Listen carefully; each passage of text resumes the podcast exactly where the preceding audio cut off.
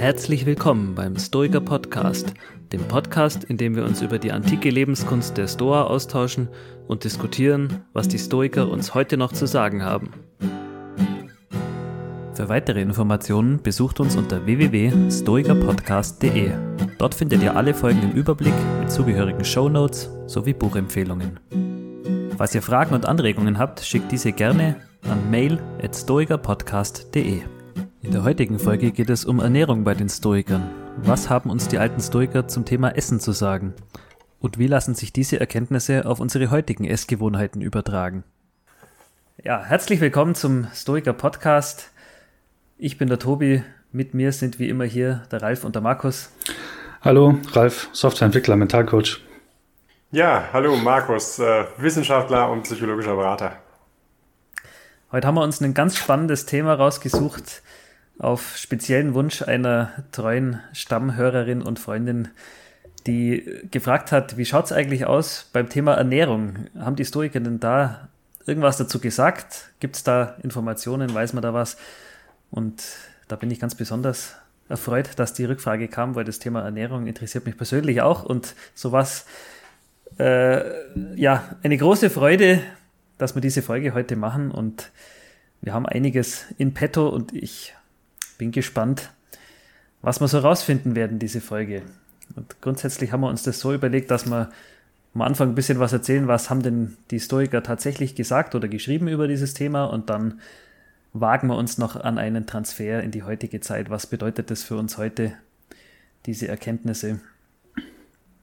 Ich lege einfach mal los und äh, ja, fangen wir an mit dem Blog, was sagen denn die Stoiker zum Thema Ernährung? Also grundsätzlich ist es natürlich so, wir haben es ja schon häufiger angesprochen, dass auch Nahrung zu dem Indifferenten zählt bei den Stoikern. Es ist gleichgültig, weder gut noch schlecht.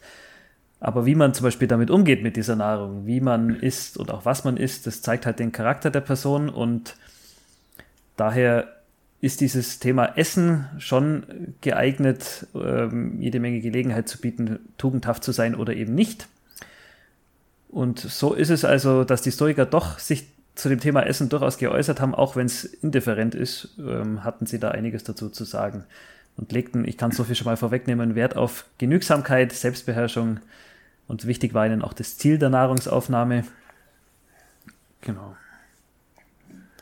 Ja, vielleicht, äh, um da nochmal einmal ganz kurz reinzuspringen und äh, zu ergänzen, so ein bisschen klingt das ja äh, bei dir schon an, dass es da um Selbstgenügsamkeit und Selbstbeherrschung geht. Äh, das ist natürlich der wichtige Aspekt, dass sozusagen die Lust am Essen uns möglicherweise von den Tugenden wegziehen könnte und wir deshalb halt selbstbeherrscht sein sollten und uns eben nicht wegziehen lassen sollten. Ein anderer Aspekt ist aber auch derjenige, dass äh, mit dem Essen, und das ist vielleicht auch das, was man so in der traditionellen ethischen Diskussion auch häufig mitnimmt, die Tugend der Gerechtigkeit ja ähm, eine sehr wichtige ist. Das heißt, ähm, welche Art von Essen, die wir zu uns nehmen, macht es wahrscheinlicher, zum Beispiel eine stoische Republik ähm, ähm, herbeizuführen. Das wäre ja eine Zielperspektive oder eben auch welche Art von, von Essen basiert zum Beispiel auf fairen und gerechten Produktionsbedingungen. Denn auch ein Stoiker möchte natürlich nicht zum Komplizen eines ungerechten Systems und so werden. Also Stichwort Komplizenschaftsargument, das einige wahrscheinlich kennen werden, die in der ethischen Diskussion ähm, sich ein bisschen betätigt haben.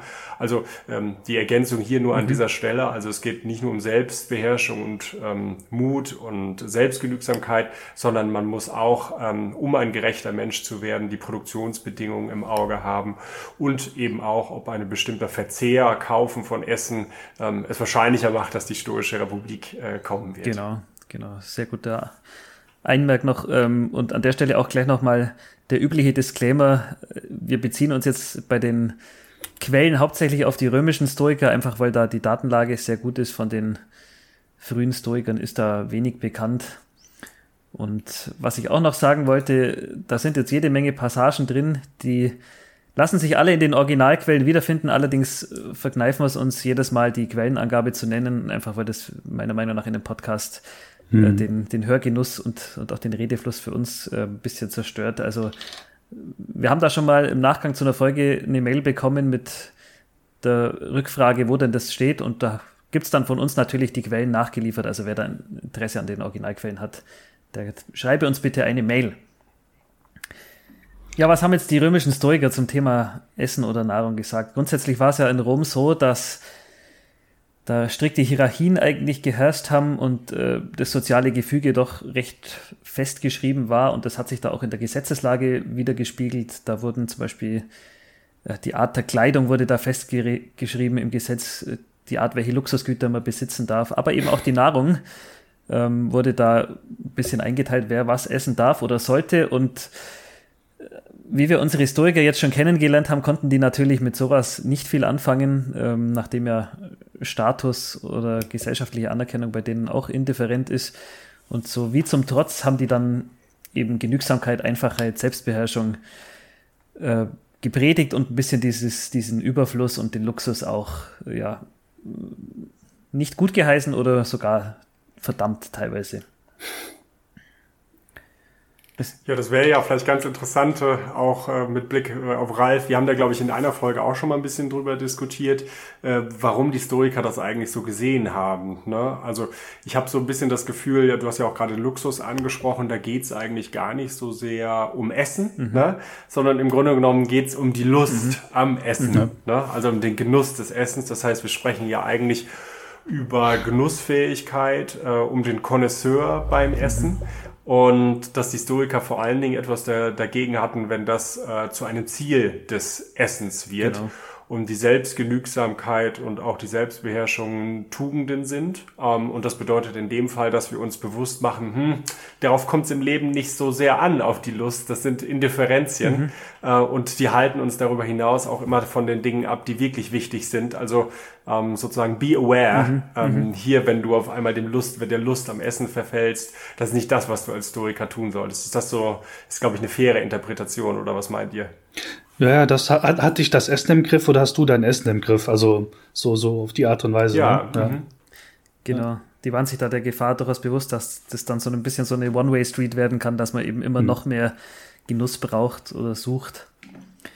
Ja, einer, der da ganz viel über dieses Thema gesprochen hat, war zum Beispiel Seneca, von dem er am meisten da auch überliefert ist. Und äh, bei dem, äh, was ich da rausgefunden habe, war ganz interessant. Der hat, war in seiner Jugend selber Vegetarier und zwar sind die Hinter Hintergründe hier spannend. Sein Lehrer hat ihm da zwei damals gängige Meinungen von anderen Philosophen nahegelegt. Das war einmal Sextius und Pythagoras. Und der Sextius meinte, man kann auch ohne das Schlachten von Tieren überleben. Demnach ist jedes Schlachten von dem Tier unnötig und fördert die Grausamkeit. Man sollte das also vermeiden. Und ähm, der hat darüber hinaus noch die Ansicht gehabt, dass so ein bunter Speiseplan, so ein vielfältiger Speiseplan eigentlich gar nicht natürlich ist für Menschen. Also das war so die eine Seite und der Pythagoras hat eher so ein bisschen aus heutiger Sicht einen esoterischen Ansatz vertreten, dass eben die Seele, wenn man stirbt, äh, also dass die Seele unsterblich ist und so weiter wabert durchs, durchs Universum und dann auch andere Körper ähm, ja, annehmen kann. Und da besteht dann natürlich immer diese Gefahr, wenn man so denkt, man kennt das ja heute noch aus anderen Religionen, dass man versehentlich seine Eltern isst, seine bereits verstorbenen Eltern, die, die vielleicht in Form eines Tieres irgendwie wieder aufgetreten sind, dann, dass man denen da dann irgendwie Schaden zufügt. Und ja, diese beiden Meinungen hat da Seneca anscheinend in seiner Jugend irgendwie doch stark verinnerlicht, weil er da selber Vegetarier war, bis zu diesem Zeitpunkt, als ein römischer Kaiser dann gesagt hat, dieser ganze Vegetarismus, das ist doch äh, fremdländischer Einfluss, das ist unnatürlich für einen Römer. Ähm, und der hat da so ein bisschen das gebrandmarkt. Und dann hat Seneca auf Anraten seines Vaters, um seine gesellschaftliche Stellung nicht zu gefährden, hat er dann wieder angefangen, Fleisch zu essen. Und ich weiß jetzt nicht, was ihr davon haltet, aber es wirkt doch im ersten Moment sehr unstoisch, seine eigenen Überzeugungen aufzugeben, um sein gesell äh, gesellschaftliches Standing nicht zu riskieren.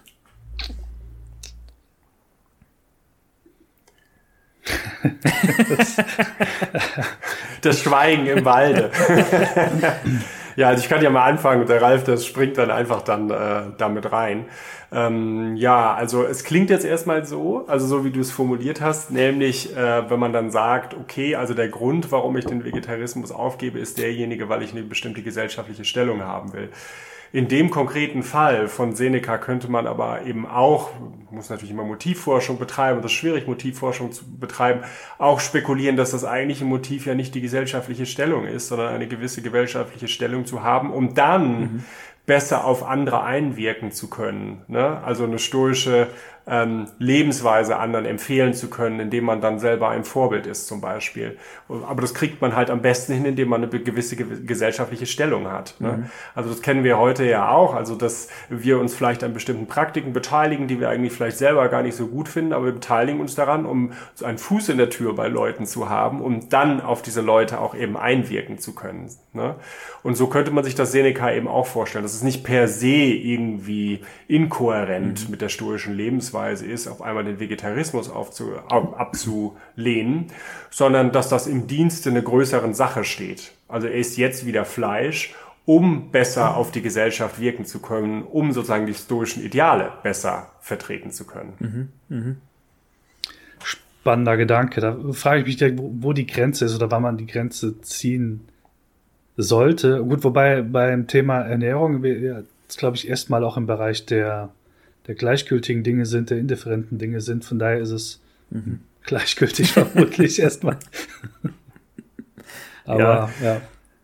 Ja, ja, wichtig ist, glaube ich, nur, was ich auch am Anfang gesagt habe, was eigentlich das Motiv des eigenen Handelns ja. ist. Also wenn die Aufgabe des Vegetarismus äh, darin äh, begründet ist, dass ich möglicherweise eine bessere gesellschaftliche Stellung haben will, dann sind wir jetzt beim Thema Ansehen und so. Und da wissen wir auch, dass es ein Indifferenzium für die Stoiker war. Und insofern wäre das ja inkohärent. Mhm. Wenn aber das Motiv ist, man gibt den Vegetarismus auf um möglicherweise dann die stoische Republik besser fördern zu können, weil man dann in einer gesellschaftlichen Stellung, möglicherweise in einer politischen ähm, Laufbahn ist, ne, ähm, dann ist es ja sozusagen besser, das aufzugeben, als es nicht aufzugeben, weil ich sozusagen mehr Leute von der richtigen Lebensweise überzeugen kann. Mhm. Also man geht einen Schritt zurück, um nachher zwei ähm, mhm. voranzukommen, also im Krebsgang, äh, wie man manchmal so sagt. Also hat Seneca hier so ein bisschen wieder dieses Robin Hood Argument als Schlupfloch, äh, das wir ihm noch zugestehen, dass er äh, zu einem größeren Ziel hier ein bisschen zurückgesteckt hat. In dem Fall. Ja, genau. Also wenn die Interpretation, die ich jetzt ja gerade äh, vorausgesetzt habe, richtig ist, dass die Tugend der Gerechtigkeit am Ende des Tages darauf hinausläuft, dass wir versuchen müssen, ähm, die menschliche Welt zu einer besseren mhm. Welt zu machen. Mhm. Und diese bessere Welt bedeutet, die haben wir ja schon mal drüber gesprochen, die stoische Republik ähm, ja. her herbeizuführen. Da muss ich halt diejenige Handlung wählen, die am wahrscheinlichsten die stoische Republik hm. herbeiführt. Und wenn ich zu dem Ergebnis komme, äh, dass das Fleischessen, weil ich dann sozusagen in einem bestimmten Circle bin, hm. ne, in einem bestimmten politischen Circle, die beste Variante ist, um dieses Ziel zu erreichen, ne, das kommt ja immer vom am Kontext an und wer ich bin und ne, mit, in welchem Circle ich bin und so. Wenn ich zu diesem Ergebnis komme, dann muss ich es tun. Mhm. So. Mhm.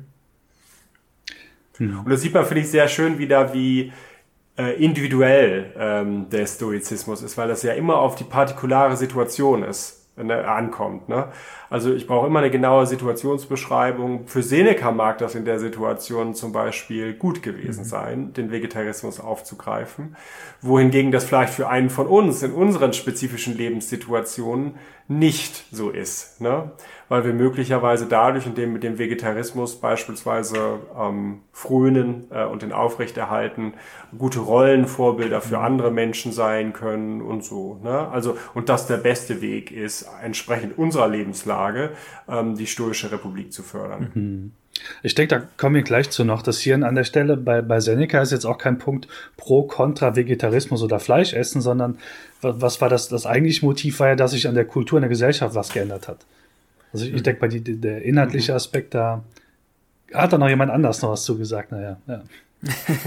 ich fand an diesem Punkt nur wichtig, ähm, die, der, zu betonen, der Stoizismus ist kein, ähm, äh, kein System von festen Regeln. So mhm. nach dem Motto, alle Stoiker sind halt Vegetarier oder alle Stoiker sind gegen das Genussleben oder so. Ne? Sondern es kommt immer auf die spezifische Situation an und was ist dienstlich mit Blick auf das Gesamtziel. Mhm was ich eigentlich habe. Und in, so war jetzt ja die, die Historiker-Interpretation und äh, das macht es halt viel schwieriger, weil es kein festes Set von irgendwie Regeln gibt. Mhm.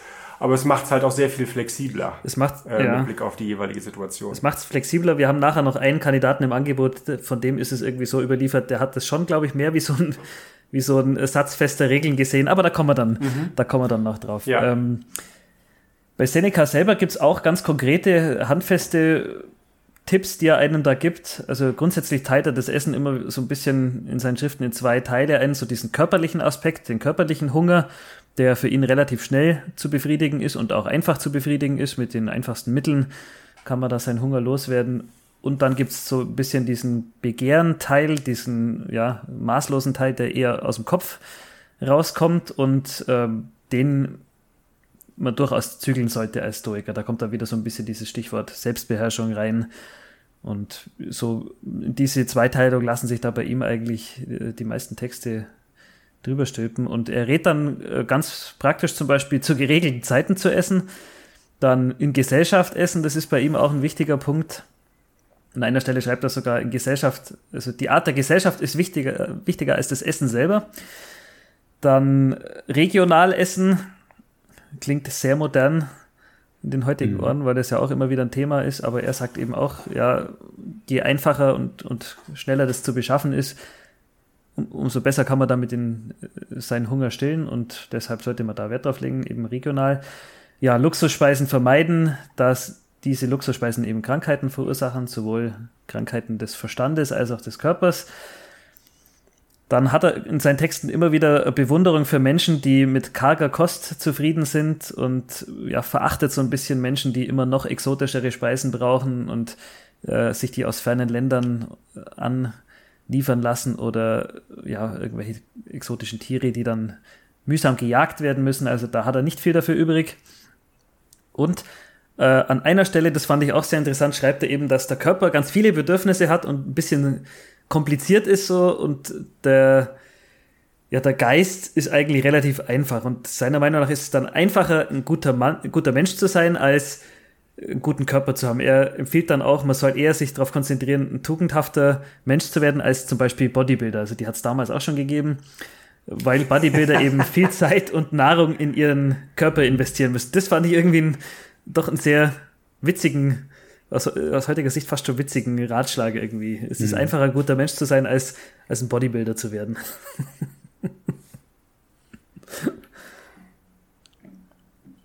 ja, dann, was er auch immer wieder empfiehlt, Phasen mit karger Kost, um die Angst vor dem Hunger zu verlieren. So ein bisschen auch so ein klassisches Klassiker-Thema bei den Stoikern.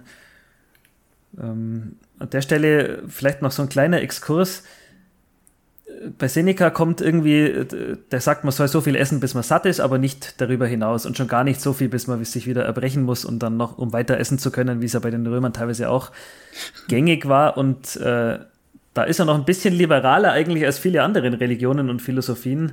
Da gibt es ja ganz viele, zum Beispiel äh, bei Konfuzius heißt es irgendwie, man soll so viel essen, bis der Magen zu 80 Prozent voll ist. In der traditionellen chinesischen Medizin heißt es, bis er 70 Prozent voll ist. Dann im Ayurveda heißt es irgendwie ein Drittel Nahrung, ein Drittel Flüssigkeit, restliche Drittel leer. Und beim Zen-Buddhismus heißt es auch, äh, man soll den Magen nur zu etwa zwei Drittel füllen. Das nur so als kleiner äh, Fun-Fact am Rande. Da sind die Stoiker also mit dem Essen, bis man satt ist, eigentlich noch recht, mhm. recht liberal. Ja, was, was sagt ihr dazu? Äh, seid ihr lieber Bodybuilder oder ein guter Mensch? Uh. Oh, ich finde find ja ehrlich gesagt die Gegenüberstellung irgendwie nicht ganz fair. also äh, du hast dich ja äh, ausführlicher da jetzt mhm. vorbereitet und dich in Seneca eingelesen. Da würde mich einfach wirklich interessieren, ob er wirklich diese Gegenüberstellung macht. Also die, das Entscheidende für die Historiker ist auch, aus welchen Motiven heraus mhm. ich irgendwie handle. Ne? Und natürlich kann ich auch einen Körperkult anhängen, wie beispielsweise Bodybuilder mit sehr moralischen ähm, ähm, Motiven. Mhm. Also ich kann zum Beispiel meinen Körper irgendwie stählen, indem ich zum Beispiel meine eigene Selbstbeherrschung beim Training irgendwie weiter fördern will. Und möglicherweise möchte ich anderen Menschen auch ein Vorbild sein und zeigen, was man alles so aus sich machen kann, mhm. äh, wenn man dann nachher irgendwie aus der Bühne steht mit Selbstbeherrschung, Training und so. Und mhm. das hängt ja dann auch immer von dem individuellen, ähm, hatten wir ja auch schon mal mhm. drauf, drüber gesprochen, auf dem individuellen Setup ab. Wenn jemand zum Beispiel großes Muskeltalent hat, ja, und schnell Muskeln aufbaut und so und diese hehren Motive hat, dann sehe ich jetzt ehrlich gesagt ähm, auf den ersten Blick nicht, wie das sozusagen der stoischen Lehre in irgendeiner Weise widersprechen sollte, so dass man halt äh, nicht sagen kann, okay, ich bin Stoiker, aber das schließt für mich aus, Bodybuilder zu werden. Da würde ich sagen, nee, kann man eben trotzdem, wenn man Stoiker mhm. ist, wenn das individuelle Setup passt mhm. und die Motive. Es kann natürlich sein, dass der, ich kenne mich als im Bodybuilding zu wenig aus, äh, dass ähm, der Kontext des Bodybuildings, also mit welchen Leuten mhm. ich zu tun habe, mit dem ich dann in ein Fitnessstudio gehe und so, dass der ähm, für mich höchst anspruchsvoll ist, dass ich meine sehr moralischen Motive nicht aufrechterhalten kann, so dass ich am Ende des Tages irgendwie doch daran interessiert bin, möglichst viel Applaus zu kriegen und schön auszusehen und mich eben freue, wenn ich Preise abräume und so und nicht mehr diese moralischen Motive habe. Das kann natürlich sein. Ähm, ne? Das wäre wahrscheinlich auch die Vermutung hier von Seneca, mhm. dass er sagt, ja, eigentlich geht's dem Bodybuilder, wenn er ehrlich ist, ja um Applaus, um ähm, meinetwegen ähm, Körperkult und so. Und deshalb ist der, ähm, soll, deshalb soll es uns nicht ums Bodybuilding gehen. Mhm. Ja, was, was meint ihr? Also ich finde es, ich, ich andersrum für mich anfangen. Ich schaue dann so aus dieser Sel aus, aus einer Selbstoptimierer-Perspektive so auf, auf, das Thema Essen und Stoizismus. Die, die Verbindung gibt's hier und da ja, mhm. hier und da ja auch, um ähm, Essen dann eben auch so zu verstehen, so was tut mir tatsächlich gut. Also wir, wir sind ja heute weiter als damals. Seneca hat dann ganz leicht vorgebracht, okay, es gibt Essen, das tut einem nicht gut oder führt dazu, dass ich mich übergebe oder hast du nicht gesehen. Und heute können wir ja auf vielen anderen Leveln einfach gucken, okay, was, was, was ist förderlich für die Gesunderhaltung des Körpers und dahin geht noch eine ganz neue Perspektive rauf, äh, mhm. auf, auf das mhm. Thema rausbringen. Ähm, was ich auch zur Diskussion stellen würde, ob das stoisch ist oder nicht, oder ob das einfach ein neuer Aspekt wäre an dem Punkt und inwiefern dann andere Aspekte das dann auch beinhalten. Also zum Beispiel gibt es eine Substanz, die gibt es, was ich nur in, äh, was ich in Südamerika, mhm. aber aufgrund der äh, irgendeines also eines Gerechtigkeitsaspekts oder was auch immer, ist es mir eigentlich nicht möglich, die gerade zu bekommen in Rom. Also mhm. ich glaube, das mhm. ähm, könnte dann neue Perspektiven aufspannen. Ja. Ja, es ist ein interessanter Punkt und eigentlich auch eine schöne Überleitung zum nächsten äh, Kandidaten, weil du gerade gesagt hast, ähm, das gibt spezielle Nahrungsmittel, Lebensmittel, die den Körper dann stärken. Das war bei den Stoikern schon auch so ein, äh, ja. die haben da immer gesagt, dass der Zweck der Nahrung muss sein, den Körper eben zu stärken und, und auch am Leben zu halten letztlich. Und ähm, einer, der da ganz begeistert davon war, wie stark man sein kann, war Musonius Rufus, der so ein bisschen, ja, von dem gibt es so Vorlesungen und äh, wir haben es jetzt vorher gesagt, so strikte Regeln hatten die Stoiker eigentlich nicht, die waren schon ein bisschen flexibel, aber mir geht es immer so bei dem Musonius, das liest sich schon immer so ein bisschen wie so ein äh, äh, ja, recht strikter. Leitfaden, was man denn tun ja. und lassen sollte. Und der hat eben zum Beispiel gesagt, äh, dass wenn man den Appetit meistert, das ist eigentlich so der erste Schritt zur Selbstbeherrschung. Man kann eigentlich nicht von Selbstbeherrschung sprechen, wenn man nicht mal seinen eigenen Appetit im Griff hat. Er stimmt da auch mit Seneca überein, dass eben die Nahrung dazu da ist, den Körper zu stärken und am Leben zu halten, nicht um Genuss zu erzeugen. Er hat dann noch so eine witzige Analogie, irgendwie, dass der Körper wesentlich mehr Zeit damit verbringt, die Nahrung zu verdauen und in diesem Verdauungsprozess auch die Nährstoffe entzieht und ähm, wir verbringen mehr Zeit zu, beim Verdauen als mit dem Kosten im Mund. Daher muss die Priorität klar auf dem Verdauen liegen und ähm, dann zählt eben nicht, wie es schmeckt, sondern die Inhaltsstoffe und was da was da wirklich drin ist. Und der empfiehlt dann auch ganz konkret äh, eine lakto-vegetarische Ernährung. Was heißt das? Also er hat dann gesagt, saisonales Obst, rohes Gemüse, Milch, Käse und Honigwaben. Äh, die waren, glaube ich, damals recht gängig. Äh, heute würde man wahrscheinlich den Honig eher so essen. Ich weiß nicht, wer von euch regelmäßig Honigwaben isst. Sieht immer komisch aus, wenn ich die Dinger plünder. Und er, er, führt dann seine Argumentation noch so ein bisschen weiter, dass fleischliche Ernährung für wilde Biester ist und eben nicht für rationale Menschen. Glaubt sogar, dass die Menschen grundsätzlich irgendwie da schlimmer sind als Tiere, da uns auch viel an der Präsentation des Essens liegt.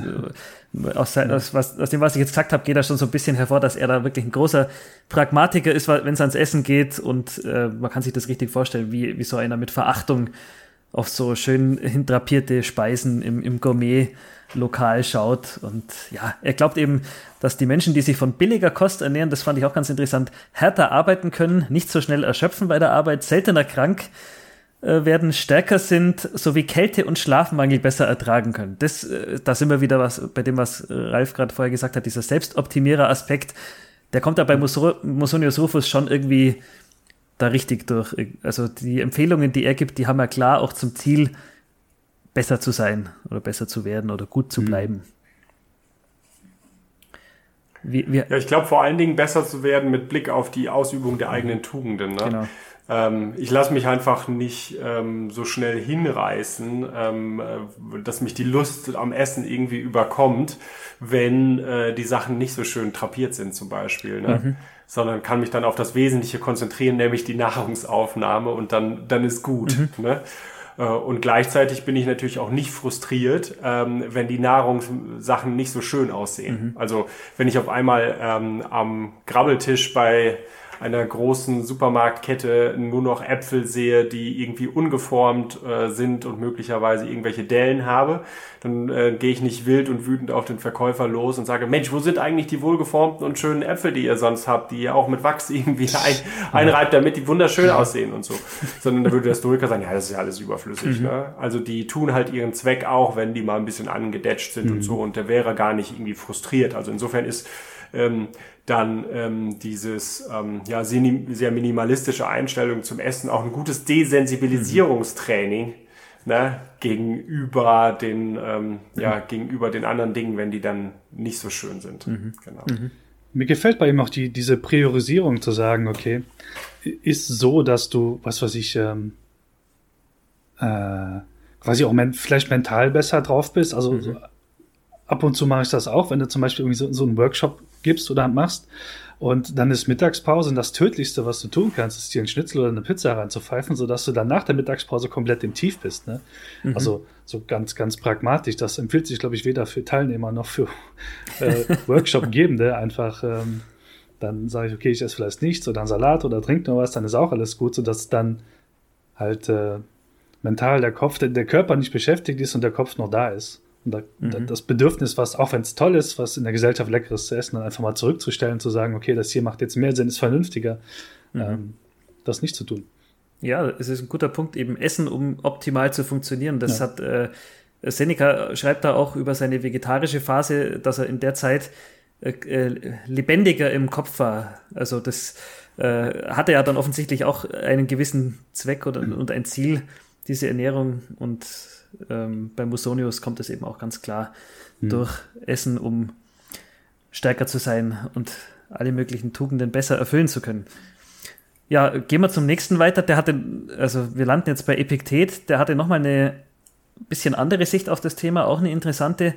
Bei ihm ging es jetzt auch weniger darum, was man eigentlich genau essen soll, sondern ihm war wichtig, dass man kein Sklave ist. Er war ja selber Sklave und er hatte so die Meinung, man sollte kein Sklave seiner Angst sein. Und Angst in Bezug auf Essen heißt in dem Fall natürlich Hunger zu leiden. Und bei ihm war dann eben, sind die Ratschläge so in die Richtung gegangen, es gibt eigentlich keinen Grund, Angst zu haben vor dem Hunger, denn ähm, selbst Rumtreiber und Sklaven finden genug zu essen, hat er argumentiert, oder Tiere in der Wildnis finden auch, äh, könnte man jetzt, das weiß ich nicht, auf, ob er sich da nicht auf dünnes Eis begibt. Tiere in der Wildnis finden auch alle was zu essen.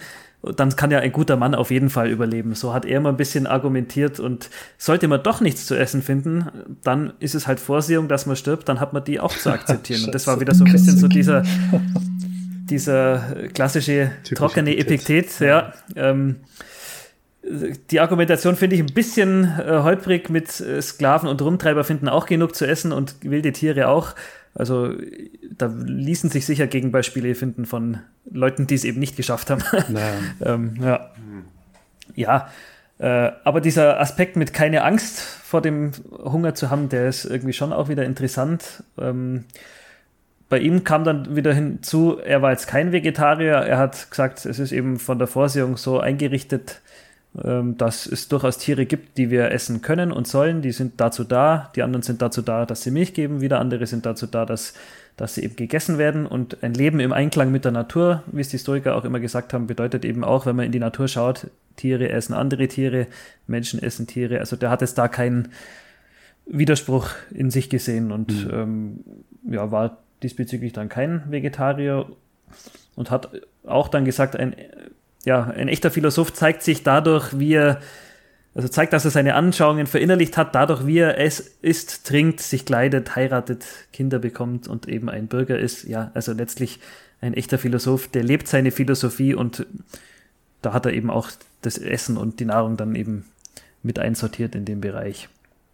Wie findet ihr den, den Epiktet zum Thema Nahrung? Er spannt halt auch immer wieder diese klassischen, also schöne breite Gegensätze auf, ne? So wie, du es eben gesagt hast, so die Mischung aus, ähm, aus man findet schon was zu essen, auch draußen in der, in, in der Wildnis, so dieses, dieses Extrem aufzuspannen zu dem normalen römischen Essen und dem ist, äh, ist sehr spannend. Ähm, und ich, ich betrachte die Aussage da meistens auch so ein bisschen aus der Perspektive so, okay, vielleicht waren die damals auch noch ein bisschen näher mit sich in der Natur ernähren als wir heute. Also ähm, mhm. Vielleicht sah es von der Vegetation her anders aus, vielleicht konnte man wirklich am Wegesrand irgendwas zu essen finden, wo halt dann denkst, oh, Bären, Fuchsbodum, keine Ahnung. Ne? Also das ist ja, ist ja, ja sehr, sehr, viel, was da die in der Zwischenzeit auch entwickelt hat. Also mhm. spannend. Aber ich habe durchaus auch schon von, von Leuten gelesen und gehört, die sagen, okay, wir gehen jetzt, äh, was weiß ich, raus in die Berge und wir ernähren uns mhm. nur von dem, was da ist. Mhm. Finde ich Hochachtung, wäre auch mal ein geniales Experiment. Mhm. Ja, ich äh, sehe äh, den Epithet vor allen Dingen auch so ein bisschen aus der kynischen äh, Tradition kommt. Ne? Das sagt man ja auch, dass er sehr nah an den mhm. Kynikern war und deshalb vermutlich auch diese Furcht vor dem Hunger, dass es die irgendwie auszutreiben gilt und so und dass man sich zu desensibilisieren hat gegenüber allen möglichen Ängsten, wo, wozu eben auch die Furcht vor dem, vor dem Hunger oder vor dem Verhungern äh, dann eben auch äh, gilt. Also aus der Perspektive habe ich das auch gesehen. Fand ich mal ganz, äh, ganz interessant. Äh, die Stoiker sind ja am Ende des Tages keine, keine Kyniker, mhm. deswegen kann man das vielleicht ein Stück weit auch wieder relativieren, was der, was der Epiktet da, ähm, was er da sagt. Und das ist vielleicht so ein netter Einwurf und ein Memento, was man im Hinterkopf behalten kann, würde ich, äh, würde ich sagen. Ähm, heute haben ja die wenigsten, äh, zumindest in den unseren mhm. westlichen Kulturen ähm, und insbesondere vermutlich unsere Hörerinnen und Hörer, diese Angst vor dem Hunger sozusagen nicht ähm, als eine Kernfurcht mhm. auf ähm, ihrer Furchtagenda, die es auszutreiben gilt und so. Ne? Ja. Das war damals vermutlich etwas anders. Mhm. Und in großen Teilen dieser Welt ähm, ist das immer noch so, mhm. leider. Äh, aber zumindest in unseren westlichen Hemisphären vermutlich nicht, weswegen das vermutlich eher so ein Randthema ist im mhm. Moment. Genau, das war noch ein schöner Anmerk, ja, dass der Epiktet da mit seiner Angst vor dem Hunger in den heutigen Ohren jetzt, ja, liefert er nicht mehr so viel Mehrwert. Auch Marc Aurel, äh, kommen wir zum letzten, hat nicht besonders viel über das Thema Nahrung geschrieben.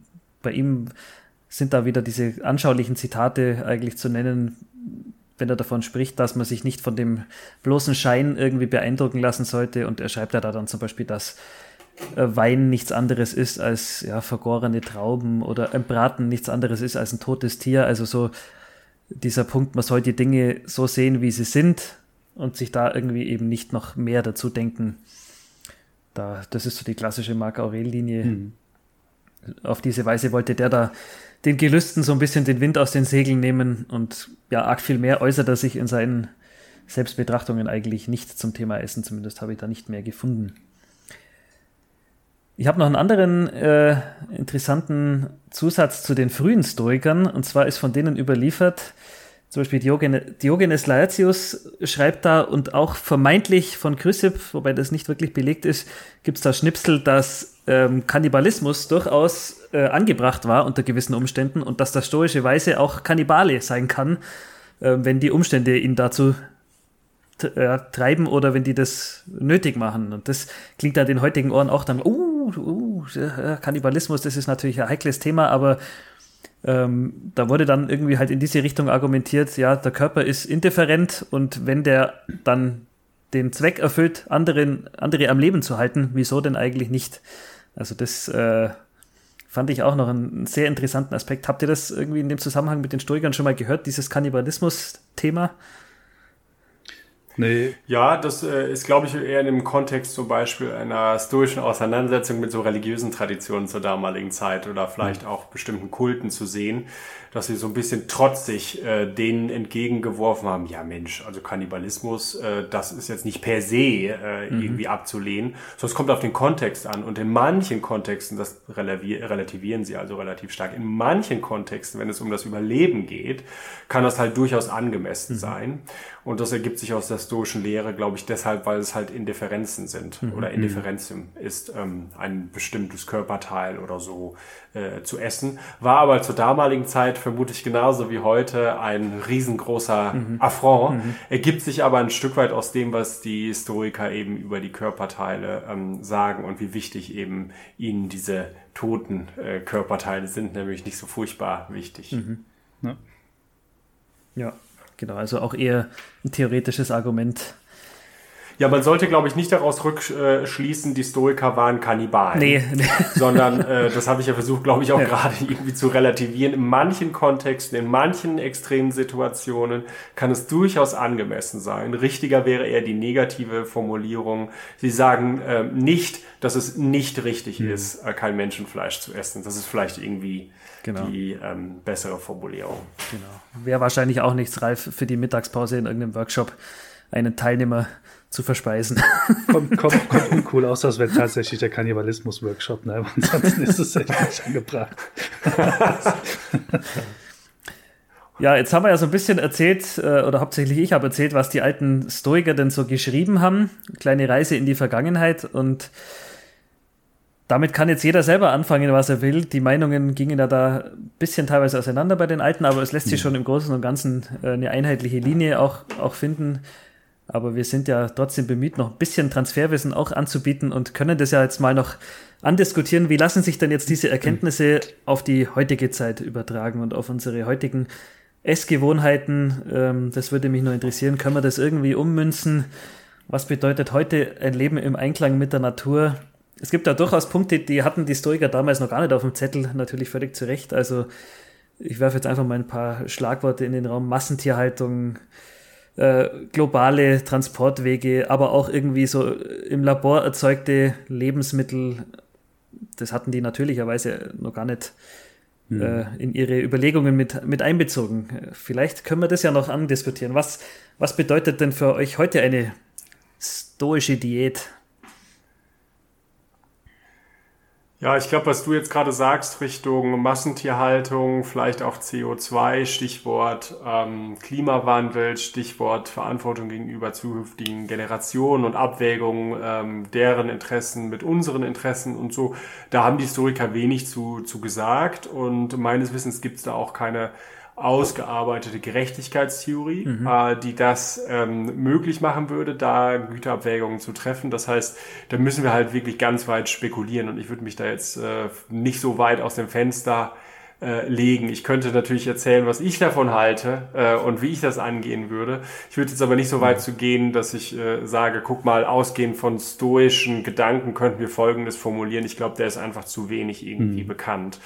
Ähm, ich habe mir noch mal äh, Gedanken gemacht und dachte, naja, was haben die Historiker eigentlich äh, vergessen? Was hätten sie eigentlich noch so sagen können? Oder vielleicht habt ihr ja was gefunden und sie haben es gar nicht vergessen. Aber jedenfalls äh, kann ich mir einfach gut vorstellen, dass so ein gutes Essen äh, mit anderen Leuten durchaus manchmal gut sein kann. Also so ein bisschen kamen die Historiker ja wie irgendwie Puritaner und Minimalisten äh, rüber, so nach dem Motto, ja, ich darf halt nie irgendwie so ein Connoisseur sein, mhm. aber irgendwie ist doch manchmal ganz mit Schokolade ganz nett oder wenn ich mir mit meiner Familie irgendwie ein gutes Weihnachtsessen mache und so, ne?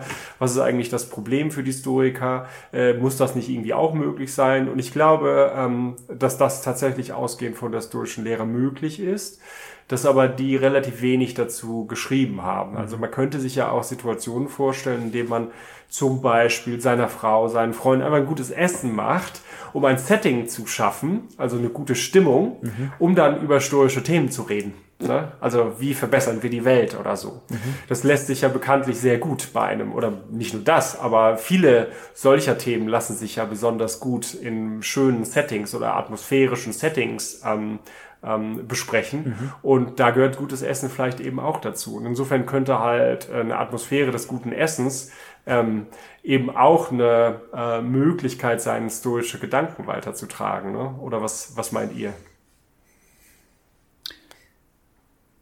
Ja. also, so war also, die Antwort. Genau, nee, ja, ich macht, mein, macht Sinn, finde ich, finde ich gut. Also so ein bisschen Mittel und Zweck. Also, ja. Man könnte andersrum ja auch einfach ein ganz karges Essen zubereiten und sich dann über stoische Themen austauschen.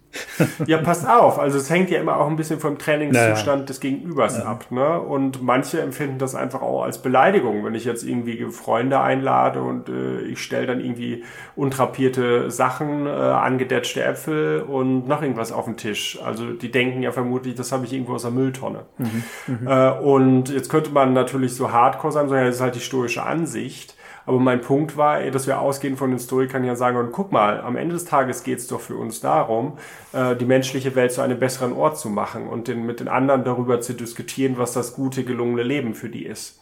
Und die sind vielleicht noch nicht auf dem Trainingszustand, in dem ich bin. Das heißt, ich komme denen einfach einen Schritt entgegen um dann am Ende eine stoische Sichtweise äh, mit denen zu besprechen oder sie dafür zu begeistern. Mhm. Das ist, klingt natürlich erstmal widersprüchlich, das ist so ein bisschen so, als würde man über den Vegetarismus äh, am besten sprechen können bei einem guten Schnitzel. ne? äh, aber so ähnlich könnte man einfach darüber sprechen, dass äh, gutes Essen gar nicht so wichtig ist bei einem guten Essen. Ne? Aber eben auch über andere Dinge, mhm. äh, die einem Stoiker wichtig sind, zum Beispiel über Klimawandel, Nachhaltigkeit oder äh, wie man einfach ein gutes Leben als Stoiker führt, ne? indem man einfach das Setting schafft.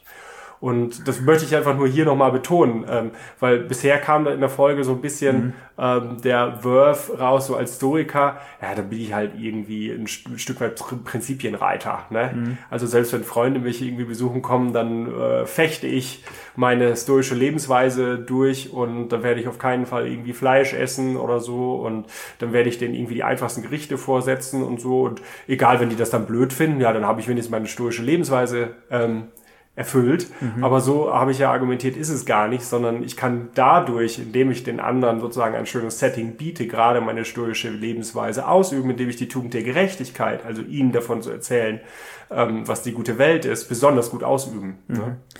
Ja, du hast äh, vorher schon gesagt mit dem Trainingszustand. Ich glaube, das ist irgendwie in dem mhm. Zusammenhang auch ein, ein ganz entscheidendes äh, Stichwort, dass diese Ratschläge, die die Stoiker hier geben, äh, die so ein bisschen genussfeindlich sind, die sind vor allem irgendwie auch an Leute gerichtet, die vielleicht noch keinen so einen guten Trainingszustand haben und deren, wo dann die Gefahr besteht, dass die eben dann in diese Genusssucht abdriften, während wir ja schon häufiger gesagt haben, für den idealen stoischen Weisen sollte das ja rein theoretisch kein Problem sein, auch äh, an der edelsten Tafel äh, zu essen, weil der, ja, wie haben wir es denn genannt, eben diese, diese Prosoche, diese stoische Achtsamkeit ähm, besitzt und dann eigentlich sich zu jedem Zeitpunkt bewusst ist, ähm, was er gerade isst und dass da vielleicht irgendwie ein Genuss mit dem Spiel ist und sowas. Also er korrigiert mich, wenn ich da falsch liege, aber der stoische Weise, an den können diese Ratschläge ja nicht gerichtet sein. Der ähm, unterläuft da zu keiner Zeit eigentlich die Gefahr, dass da dass er da in die Genusssucht abdriftet. Ja, das stimmt. Das finde ich auch nochmal irgendwie einen guten Punkt, dass wenn man da an der Tafel dann mit Freunden sitzt, ähm, dass man ähm, ein Stück oder sehr stark darauf achtet, wie jetzt die eigenen Motive eigentlich sind. Also wenn man sich jetzt irgendwie beim guten Glas Wein oder auch zwei oder drei irgendwie darauf hinreißen lässt, äh, das Essen jetzt doch ganz furchtbar gut zu finden und sozusagen in einen emotionalen Rausch oder sowas gerät und das eigentliche Ziel ähm, des Essens aus dem Blick verliert, dann hat man sozusagen die Tugend der Selbstbeherrschung schon wieder ähm, mhm. aufgegeben. Ne? Mhm. Also das, das hängt dann auch vom eigenen stoischen ähm, Trainingszustand ab, ob man dann denkt, ob, ob man an so einer Tafel dann immer noch stoisch sein kann. Ne? Mhm. Und der stoische weiß auf jeden Fall.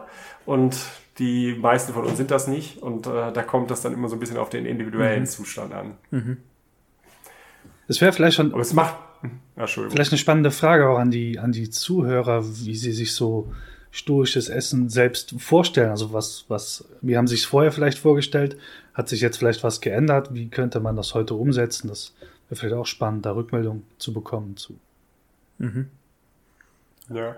Ich denke da vor allen Dingen auch noch an einen, äh, einen anderen Aspekt. Ähm, also eben wurde das ja auch schon mal irgendwie so als Training äh, beschrieben, Ralf. Ähm, wenn wir zum Beispiel asketisch äh, minimalistisch, essensmäßig leben.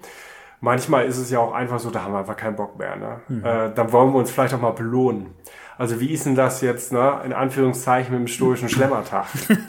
also äh, die, die Idee wäre dahinter ja diejenige, meine eigene Selbstbeherrschung dadurch zu stärken, indem ich einmal wieder darüber hinausgehe und meinetwegen einen Tag in der Woche einen richtigen Genusstag mache. Mhm. Mhm. Oder so. Ne?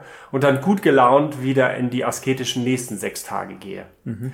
Und das äh, scheint mir auch irgendwie ein Gedanke zu sein, der nicht unmittelbar äh, widerspricht, weil er im Dienste der eigenen Tugend steht. Und mhm. vielleicht, Ralf, du hast eben gesagt, im Dienste von äh, Selbstperfektionierung oder Optimierung und so. Ja. Und ich glaube, das, das ist einer, der steht nicht im Widerspruch zur stoischen Lehre, scheint mir aber auch von den Stoikern selber, soweit ich sie gelesen habe, nicht wirklich gewürdigt zu mhm. werden. Das finden wir dann eher vielleicht bei Aristoteles im Weg der Mäßigung. Und der Weg der Mäßigung ist der, dass man manchmal auch über die Stränge schlagen muss, um die Mitte mhm. wieder zu erkennen. Mhm. Ne? Die bekannte Mesotis-Lehre. Aber das ist dann vielleicht für eine andere Folge mal. Ähm, aber hier, glaube ich, findet man, könnte man das bei den Historikern auch so einbauen. Denn so ein Leben, stellt euch das mal vor, also in dem wir vollständige Asketen wären, äh, wäre die Frage, ob wir das überhaupt ähm, physisch so ertragen können. Mhm. Das ist ja. Also nie mehr Milch, Milka-Schokolade. nie mehr Rittersport Marzipan. Ich habe mich geoutet, ja, ja Rittersport Marzipan. Also ich, ich, leite das dann weiter, wenn hier was geschickt wird in Sachen Rittersport Marzipan. Ähm, ich ja, genau. glaube, das ist auch so ein bisschen die Idee, wenn, wenn Seneca ja empfiehlt zu sagen, okay, leg doch ab und zu mal Tage ein mit karger Kost, mhm. ähm, ist, ist das halt das einfach nur die, die, andere Seite des Extrems. Äh, wenn ich sonst mich mhm streng stoisch ernähre, was auch immer das jetzt ist, dann diesen Schlemmertag einzulegen, ja, klar, warum nicht? So, ist ein also, interessanter mh, Punkt, ja. Die Frage, was, wem gebe ich da jetzt die Bedeutung oder, oder auch nicht die Bedeutung dadurch, dass ich das mache? Dieses Argument ja. ließe sich ja auch so führen, wie die Historiker gesagt haben, dass man die Angst vor dem Hunger verliert. Genauso könnte ja ein, ein Stoic Cheat Day äh, dazu da sein, die Angst davor zu verlieren, in die Genusssucht abzudriften, sobald man einmal was äh, über die Stränge schlägt. So ja. könnte man, wie du sagst, auch in ja. die andere Richtung argumentieren. Das stimmt. Das, aber haben sie meiner Meinung nach nicht. Das haben hm. wir jetzt, diesen Stoic Cheat Day haben wir jetzt äh, etabliert, aber das lässt sich aus den Quellen nicht ableiten. Ja.